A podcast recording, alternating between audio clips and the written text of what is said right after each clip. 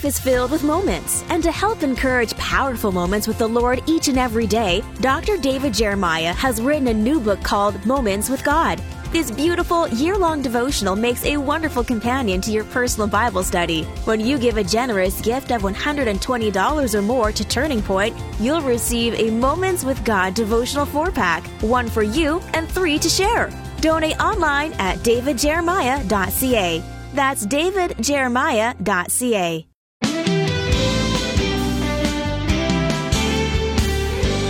When God's love for you can be communicated in a single amazing Bible verse, it's worth committing it to memory. And chances are you already have.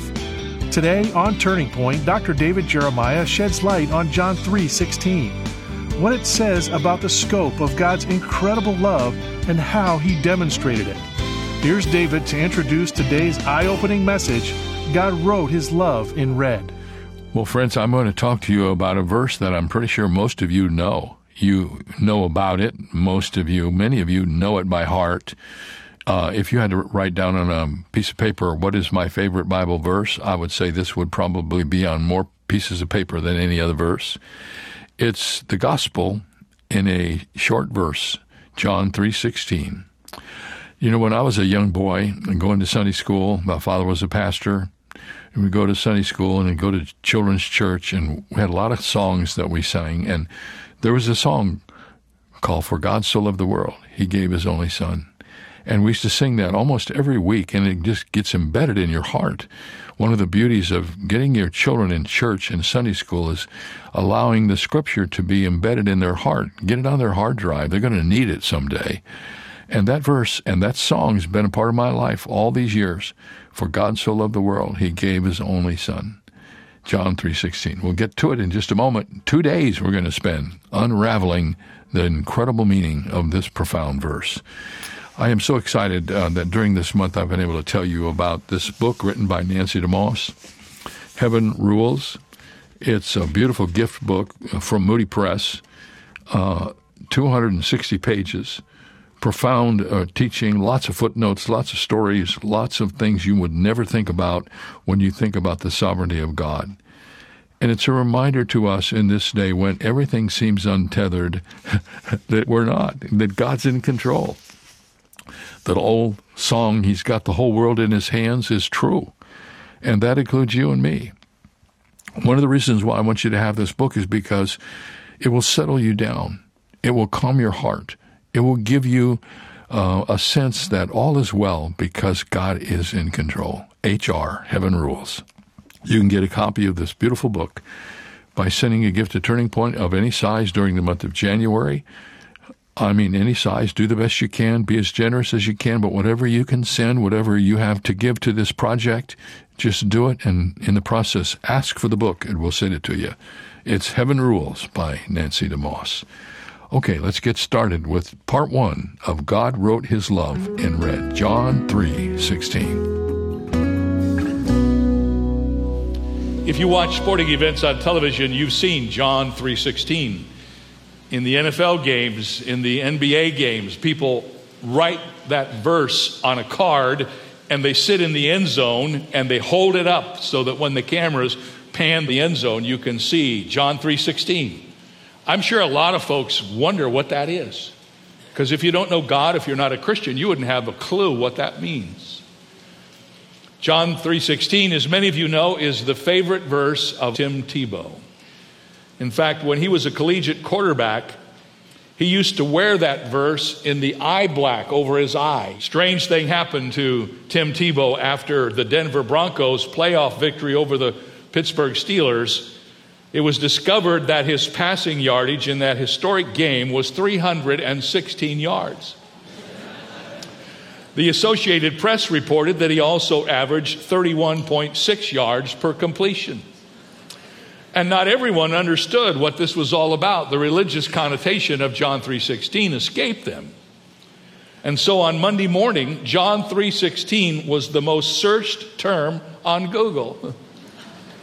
And this was not the first time such a thing had happened with Tebow. When he wore the scripture verse on his eye black during the National Collegiate Championship game, the college game in 2009, The term John 3:16 was reportedly googled more than 90 million times.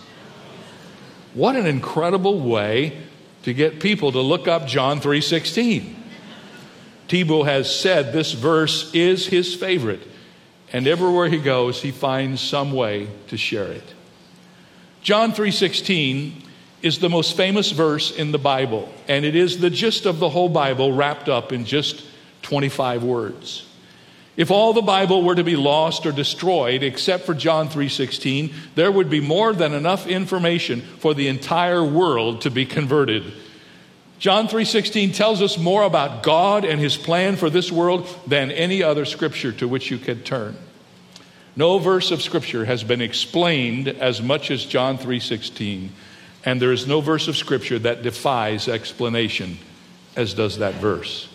I've noticed that a lot of times when young men begin to start preaching, they grab hold of John 3:16 and they preach it a lot.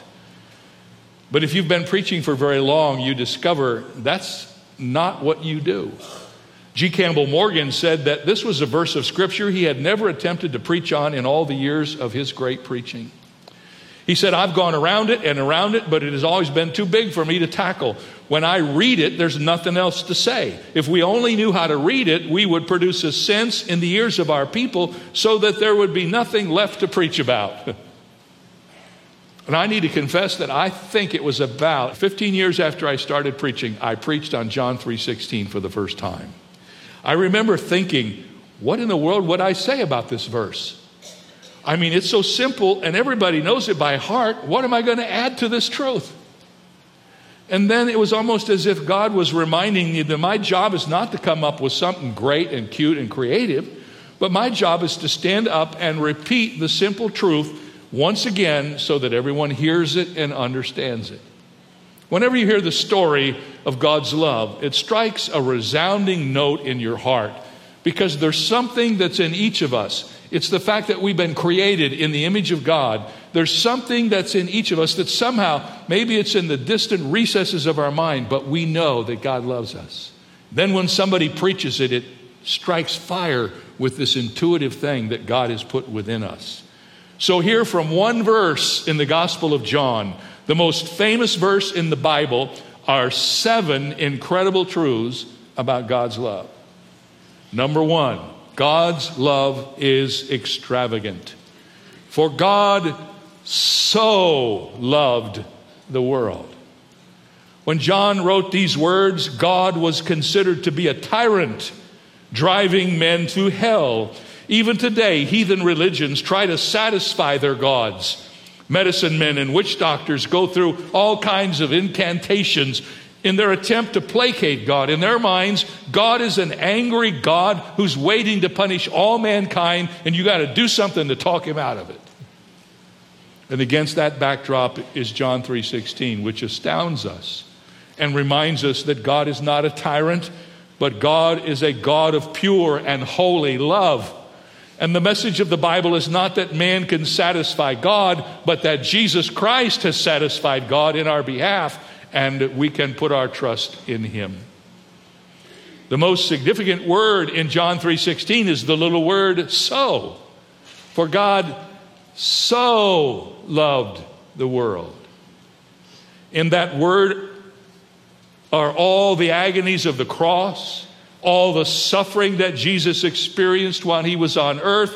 God loved us and he loved us in a special way. He so loved us that he did something about that love. How did God love us?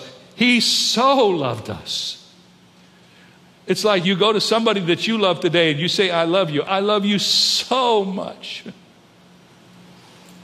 Years ago, Donna and I had the opportunity to visit London, England for the very first time. And some of the great churches in that city were our determination to visit. And we visited St. Paul's Cathedral. And as we left the cathedral that day, in the annex of the cathedral, there was a huge statue of Jesus Christ writhing in anguish on the cross. The look of pain was on his face and the drops of blood on his body. And underneath that statue was a plaque that said this This is how God loved the world. This is how God loved the world. When we think about the love of God, we cannot forget that the love of God was given to us only in word, but in action. God did not just say, I love you. God said, I love you, and then He did something to prove that He loves us. As He hung on the cross, writhing in agony, God was writing His message of love to us in red. He knew that we were doomed and damned to death because of our sin, and He sent Jesus Christ, and Christ suffered, and He demonstrated the Father's love for you and me. 1 John 3 1 says, Behold, what manner of love the Father has bestowed on us God's love is extravagant, my friends. God did not just say, I love you, but God said, I so love you. And then he did something to prove it. Romans 5 8 says, But God demonstrates his own love toward us in that while we were still sinners, Christ died for us. God's love is extravagant. And God's love is extensive. For God so loved the world. The Apostle John is known as the Apostle of Love. He's the one who called himself the disciple that Jesus loved.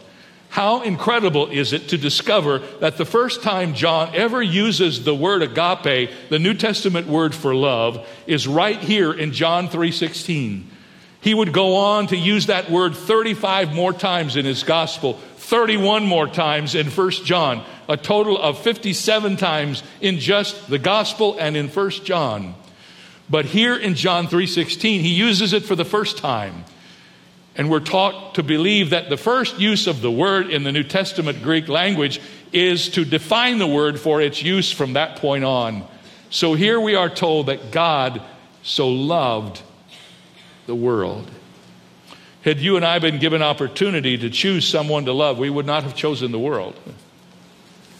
I mean, the extraordinary thing is that such a thing would even come from the lips of a Jewish person.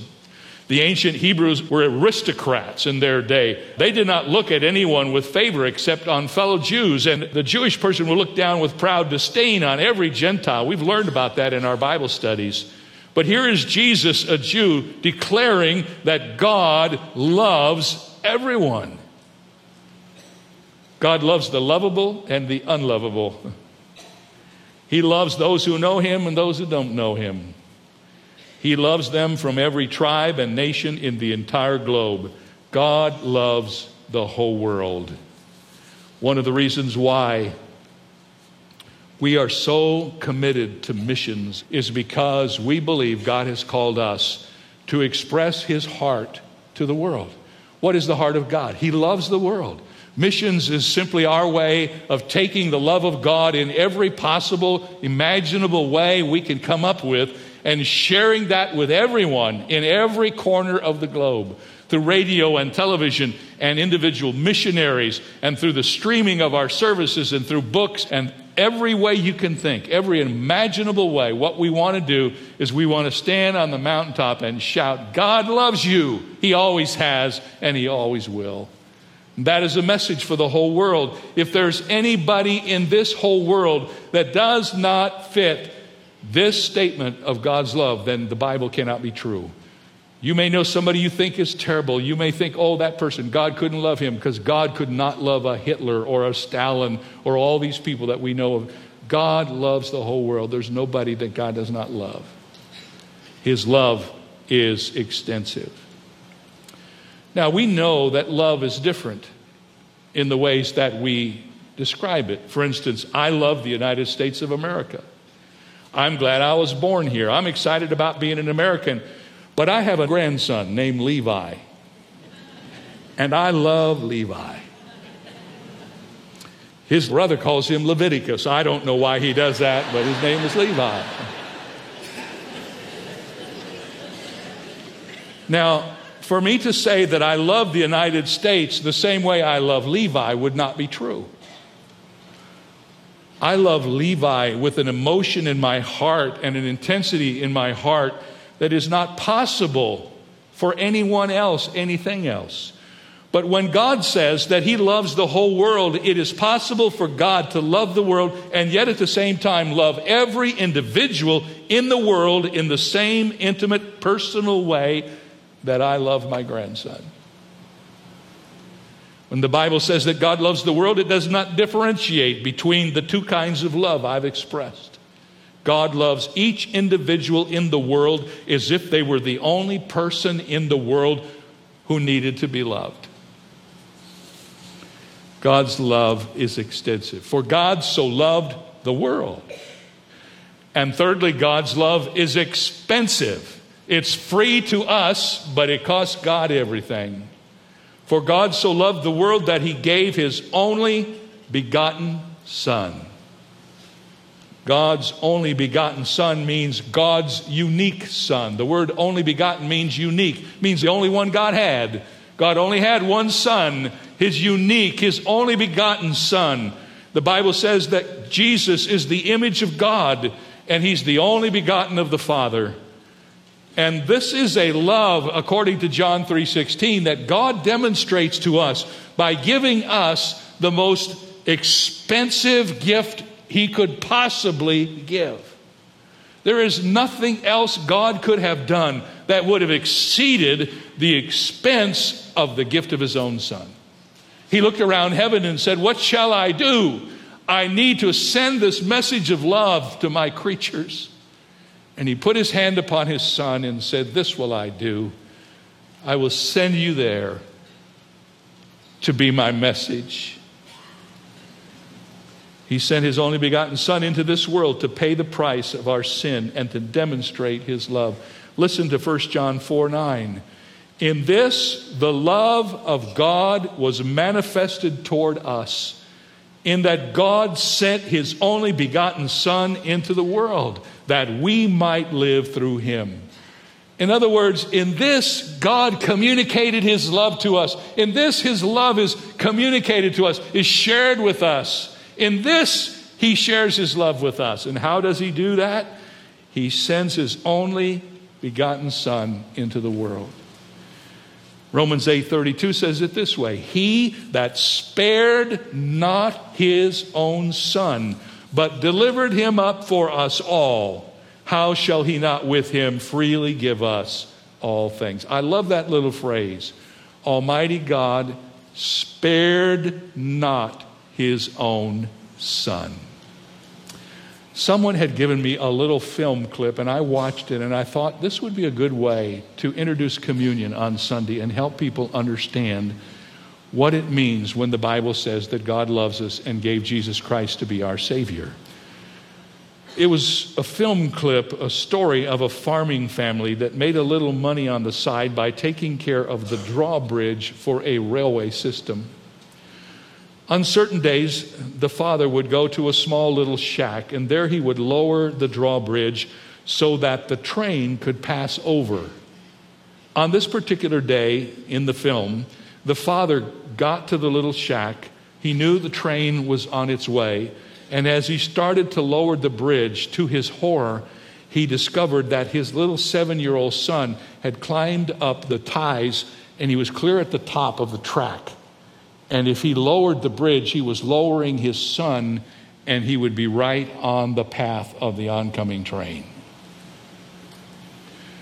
The brief film showed the agony of the father as he realized that he was faced with the choice of lowering the bridge for the safety of hundreds of passengers on the train and in the process sacrificing his own son, or failing to lower the bridge and sparing his own son.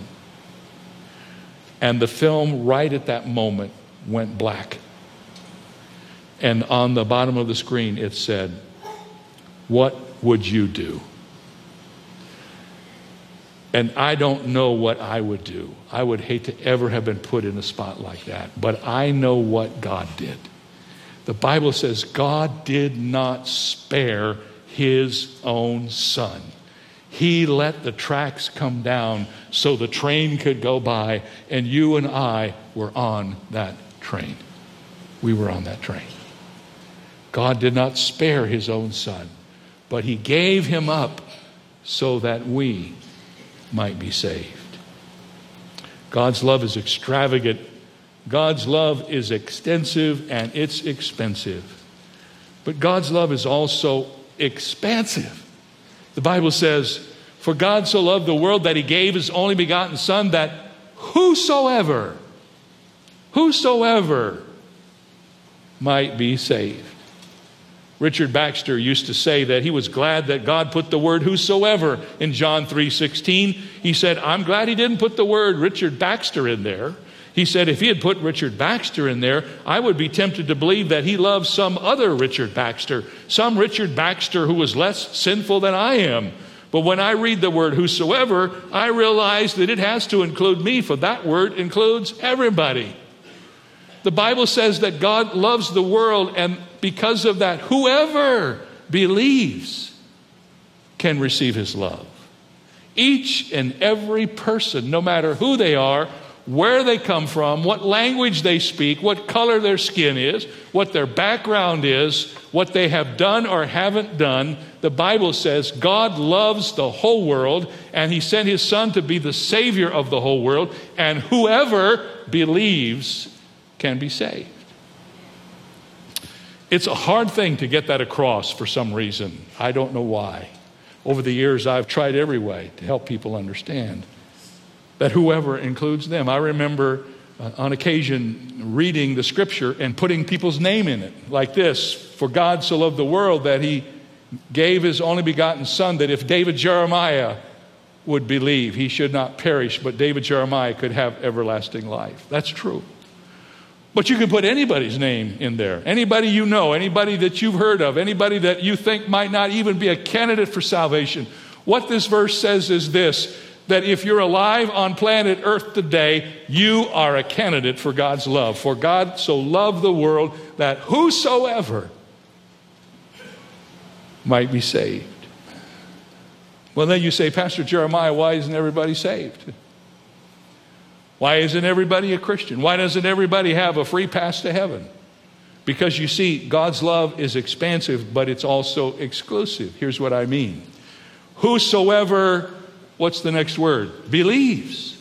Four times in these few verses, Jesus uses variations of the word believe, perhaps the most important key word in John's gospel. The love of God will prove useless to everyone who does not believe. You see, God can offer you His love, and He offers it to the whole world and to everyone. If there's any gospel that you have heard that doesn't work in any place in the world, it's not the Christian gospel. The Christian gospel is for the whole world, the third world, for our world, for any world. But listen, just because God offers you his love doesn't mean that you get his love. Because in order to get his love, you have to receive it. You have to reach out your hands and take it. If I said, I have tickets to the Padres game, their next game at home, I have enough tickets for everyone, and all you got to do is come up and get it.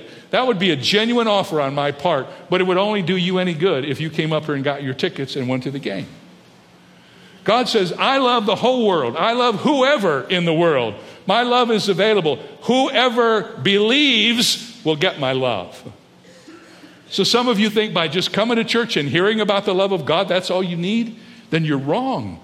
You go to hell knowing about the love of God. You go to heaven receiving the love of God. The love of God is God's plan of salvation for you. And if you will receive that plan, if you will believe it, if you will accept it, you will have it. You know, at uh, Shadow Mountain Church, where I'm the senior pastor, we have baptisms just about every Sunday. And uh, when you're baptized at Shadow Mountain, you give a testimony. And often in the testimonies at the end, they will say, and my favorite verse is, and I'll tell you what, John 3.16 wins the contest. It's the favorite verse of so many people. And when you read it and understand it and under, comprehend what God is saying in that verse, you understand why it's so much at the center of who we are as followers of Christ. We'll have part two of this lesson tomorrow. I hope you'll join us as we continue to talk about how God wrote his love in red. Next week, um, God loves you even when you don't love him. God loves you when he's correcting you, and God's love will never let you go. We continue in this series, God loves you. He always has, and He always will. Once again, let me tell you there's a book by that title, and it's the origin of this series. It's available from Turning Point. If you go to our website, you can get it. You can order the book, you can order the study guide, you can order the CD or DVD uh, packages, and have the whole series. But it's not our resource for the month, believe it or not. Our resource for the month is Heaven Rules by Nancy DeMoss. That one you can get by giving a gift of any size during the month of January. Just ask for it. It'll bless you and help you be a better Christian and walk a straighter path. We'll see you next time right here. For more information on Dr. Jeremiah's series, God Loves You, He Always Has, He Always Will, visit our website where you'll also find two free ways to help you stay connected our monthly magazine, Turning Points, and our daily email devotional. Sign up today at davidjeremiah.ca slash radio. That's davidjeremiah.ca slash radio. Or call us at 800 946 4300. Ask for your copy of Heaven Rules by Nancy DeMoss Wolgemuth and learn to find comfort and courage in this chaotic world. This powerful book is yours for a gift of any amount. You can also purchase the Jeremiah Study Bible in the English Standard, New International, and New King James versions, available in several cover options. Get all the details when you visit our website, davidjeremiah.ca/radio. This is David Michael Jeremiah. Join us tomorrow as we continue God loves you, He always has, He always will, here on Turning Point.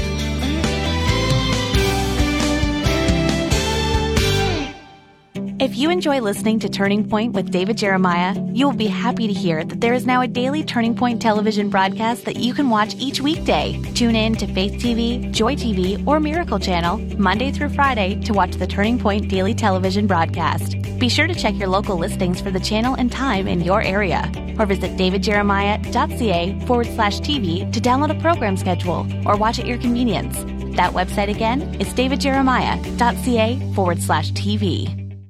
Turning Point presents the Jeremiah Study Bible. Jumpstart your Bible study with more than 8,000 study notes from Dr. Jeremiah to help you discover what the Bible says, what it means, and what it means for you available in the New King James and New International versions in standard or large print, as well as the English Standard Version in standard print. For more details or to order your copy, go to davidjeremiah.ca/jsb. We don't hear much these days about hell. I can understand non Christians not talking about something they don't believe in, but many Christians also seem to avoid the subject. The famous London preacher Charles Spurgeon believed in hell and preached about it to his standing room only crowds. He once said, If sinners be damned, at least let them leap to hell over our bodies. If they will perish, let them perish with their arms about their knees. Let no one go there unwarned and unprayed for. Hell is a serious subject that demands a serious response from those who profess to believe in it. This is David Jeremiah, encouraging you to get on the road to new life. Discover what God says about hell on Route 66. Route 66, driving the word home. Log on to Route66Life.com. Start your journey home today.